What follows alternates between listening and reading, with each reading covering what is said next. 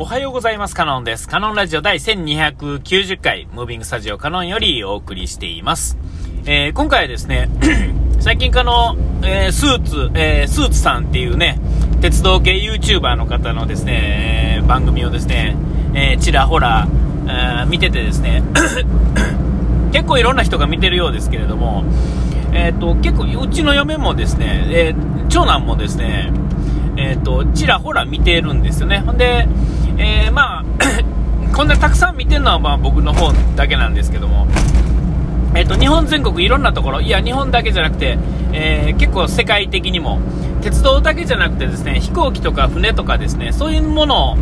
を経由するっていうんですかね、その乗り物に乗ってどうのこうのっていうのが、まあ、そもそも、えー、スキーだからっていうのもあるんでしょうけれどもね。で当然、鉄道だとか、うん、そういう船、飛行機、全部そうですが、基本、旅に沿って、えー、使うものではあると思うんで、だからこそ別で旅チャンネルっていうのもあって、でそこでですねハワイへ行ったり、ですね、まあ、日本、世界中を飛び回ってるわけですよ。で結構あの無理無理ですね、えー、3泊4日で世界一周とかですね、なんかそういうのいろいろやっててですね、えー、そこでですね、詰め込まないのが、まあ、スーツさんのいいところなんですよね。えで、まあ、電車には乗り慣れてるせいなのか、えーと、よく乗り遅れたりとかね、しはるんですよ。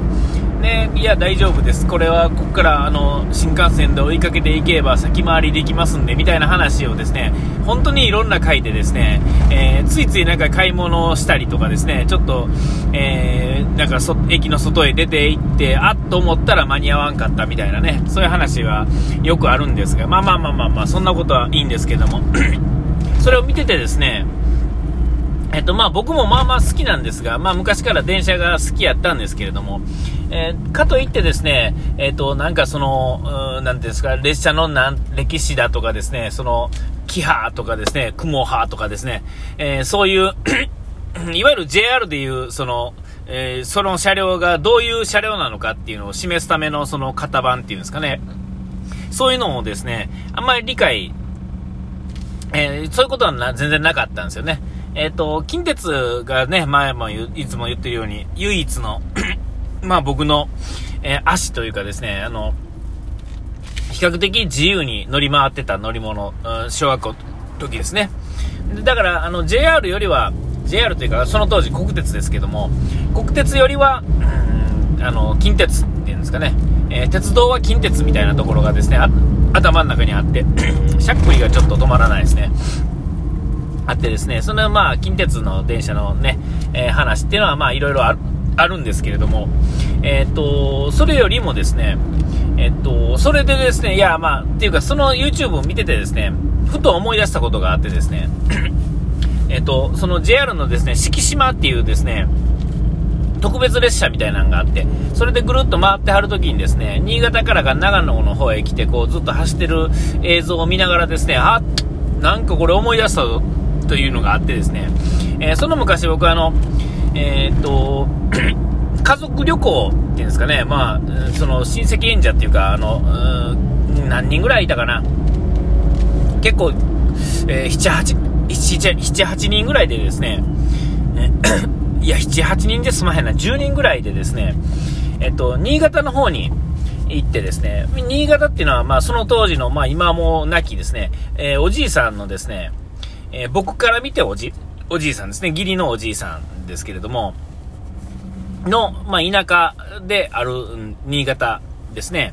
新潟の赤倉いうところのですね、スキー場に、まあ、行って、で、えっ、ー、と、スキーをしつつ、えー、帰りにまあ、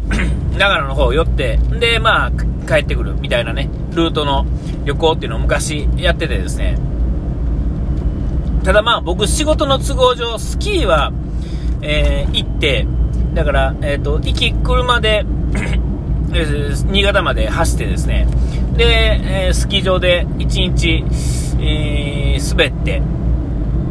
で、次の日の午前中滑って、えー、長野に戻っていく道中でですね、えー、どこの駅だか忘れましたが、えっ、と、県境やったか、えー、何ちゅう駅やったかな、まだ長野に入る手前のどこか、ちょっと有名な名前の駅でですね、えー、電車で帰らざる、僕、仕事があったんで、先に1日早く、その帰らざるを得へんかったんで、えー、1泊、まあ僕だけ1泊2日、みんな2泊3日やったかな。あのー、なんかそんなんでですね、えー、僕は先にですね、えっ、と、電車で帰るっていうことになってですね、えー、どこやったかなちょっと忘れましたけども、まあ、あの、新潟の最後の方の駅ですよ。で、そこからですね、えっ、と、電車に乗ってですね、えなんか特急だかなんだか乗ってですね、で、えっと、まだ昼間、夕方前やったと思うんですが、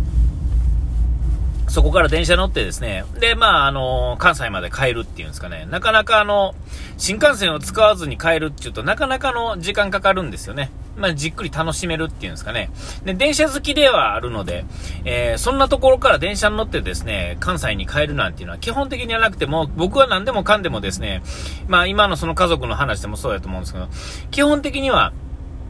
あのー、車で行くんで、当然車で帰るわけですから、道路のことっていうのはまあまあ経験としてはあるんですが、こんだけ電車好きを公言しててですね、電車であっちこっちってなかなか行ったことないんですよね。だから、えー、在来線のですね、あの、この近畿圏以外のところの在来線に乗るってなかなかないんですよ。えー、だからですね、もうめちゃめちゃワクワクしてですね、えー、行ったんですが、えー、その時期がですね、えー、っと、4月の頭やったんですね。新潟あたりやと4月頭っていうのはまだスキーができるんで、なかなかいい、まだまだ、関西から行ったらですね、上質な雪がまだまだそこにはあるんで、で、まあそこでですね、まあスキーは楽しんだんですが、えー、とてもとてもですね、あのもう春っちゃ春なんですよね。えー、だから、えっ、と、何があったってですね、花粉がすごかったんですよ。で、行った時スキー場とかでは全然感じひんかったんですけど、その駅に乗ってですね、しばらく走ってからですね、突然ですね、もう、鼻、目が痒くて鼻水が止まらんっていう状態が来てしまってですね、もう鼻は詰まるわ、鼻水は出るわ、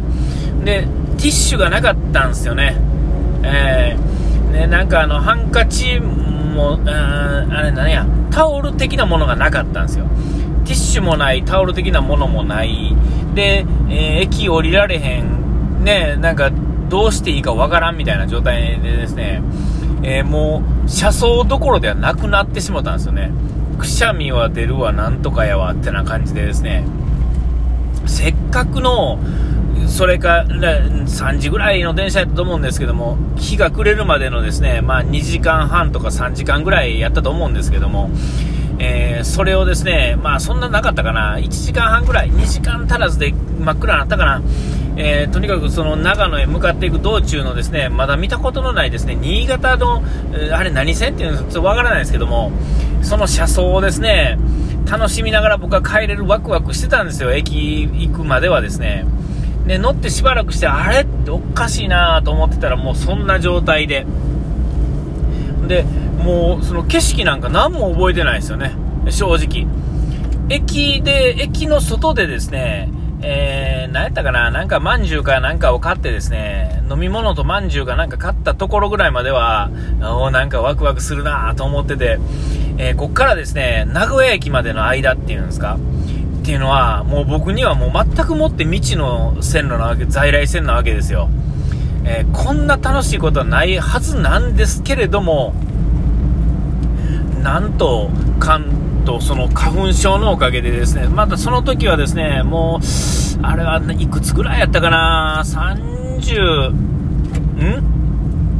ん？忘れたな。30歳ぐらいやったかな、ちょっと忘れましたが、えー、もう僕がですね、花粉症のピークやった時やったんですよね。えー、20代前半は全然そこまでなかったんですが、20代後半ぐらいからかな、忘れたけど、30代の前半ぐらいまではですね、もう、花粉症やともうどないもならん状態の時期があってですね、えー、それからなんで治ったかは知らないですけども、今や、えっと、花粉症としてはまあ、ちょっと持ってますが、そんなに困らないんですよね。えー、でもあの当時はですね、もうきつきつかったんですよ。で、まあ、その、きつい状態でですね、電車に乗ってですね、車掌どころではないっていうんですか、まだ明るかったり、駅とかね、とか、あれなんですけど、周りのお客さんは満席やし、えー、僕はもう苦しんでるし、もう僕はどうしていいかわからん状態やったんですね。えー、で、えー、なんとかですね、名古屋まで行って、俺どうしたかな、